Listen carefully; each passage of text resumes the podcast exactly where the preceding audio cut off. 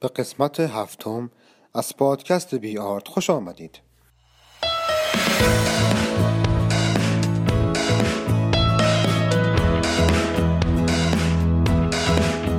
سلام بزرگمهر بی آرت هستم و خیلی خوشحالم که تونستم یه بار دیگه در خدمت شما خوبان باشم.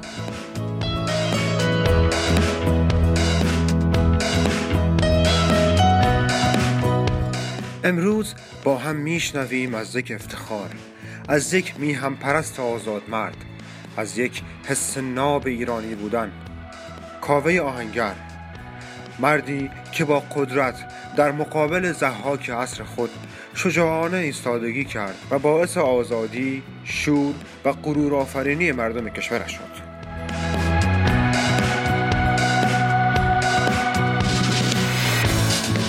با ما در این سلسله داستانهای اساتیری ایران زمین همراه باشید.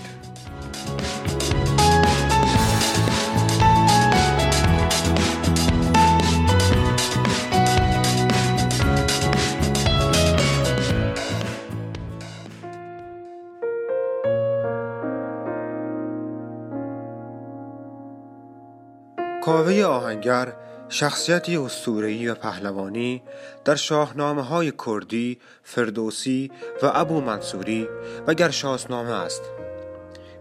کاوه نماد انسانهای پیشرو در عصر آهن و صنعتگری پس از حکومت جمشید است.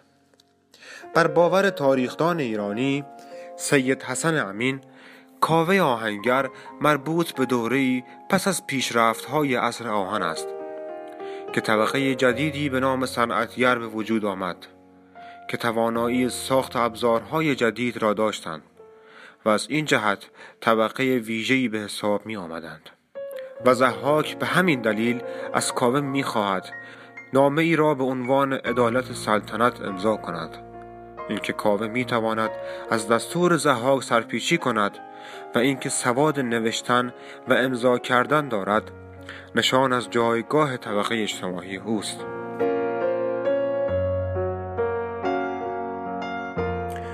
در شاهنامه فردوسی زحاک برای مدت هزار سال برای بقای خود هر روز با کشتن دو جوان وحشت آفرینی می کرد. در این میان آشپزهای قصر هر روز جان یکی از جوانان محکوم به مرگ را نجات می‌دادند و مغز دیگری را با مغز گوسفند ترکیب و خوراک مارها می کردند. جوانانی که به این طریق نجات یافتند در نهایت خود را به کوههای زاکروس رساندند و به مردم کرد مشهور شدند. کاوه به جهت ظلمی که به او رفته بود پا به درگاه زحاک می‌گذارد و دادخواهی می کند. او 18 پسر داشت که 17 تن از آنان به خاطر تغذیه ماران سرشانه شاه کشته شده بودند.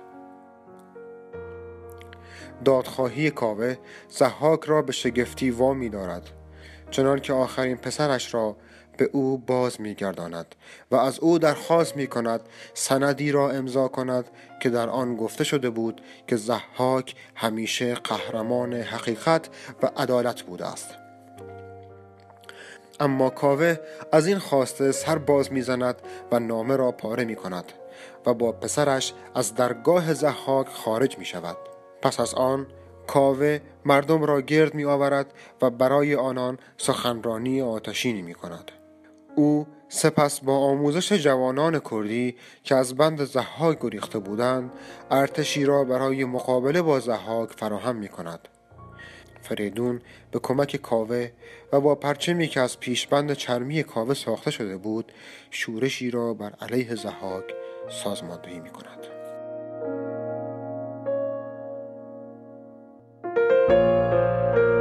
در ترجمه آزاد ابوالفضل بلعمی از تاریخ تبری کاوه کشاورزی در یکی از روستاهای اطراف اصفهان معرفی می شود که دو پسرش کشته شده و مغزشان خوراک مارهای زحاک می شود و به همین دلیل کاوه شورشی را علیه فرماندار زحاک در اصفهان آغاز می کند که در نتیجه آن ثروت فرماندار در میان مردم پخش می شود و او مردم را از پرداخت مالیات من می کند این اقدام هواداران بسیاری را در اطراف کاوه شکل می دهد.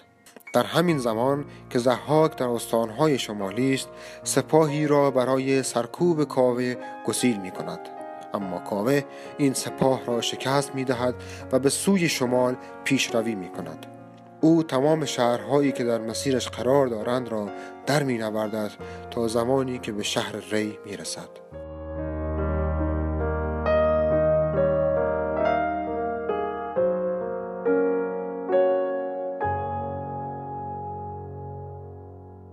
سپاهیان پیشنهاد می دهد که کسی را به عنوان پادشاه انتخاب کنند.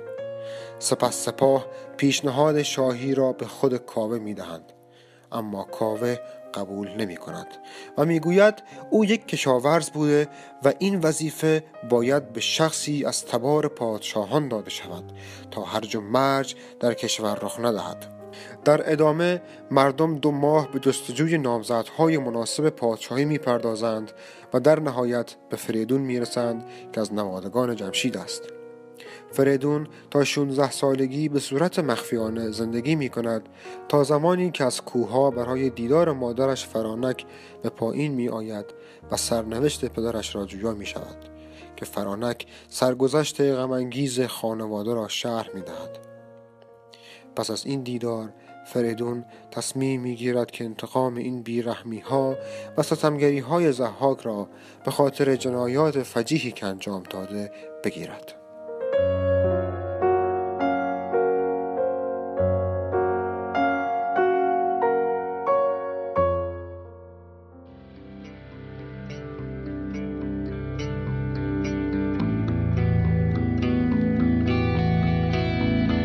کاوه به عنوان سمبل مبارزه در برابر متجاوزان برای ایرانیان است.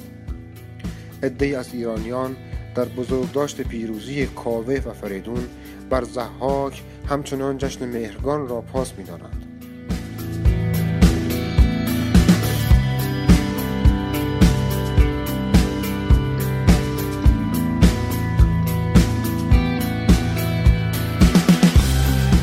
همانطور که فردوسی شیرین سخن میفرماید.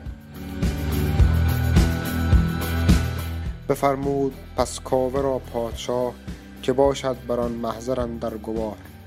چو برخواند کاوه همه محضرش سبک سوی پیران آن کشورش.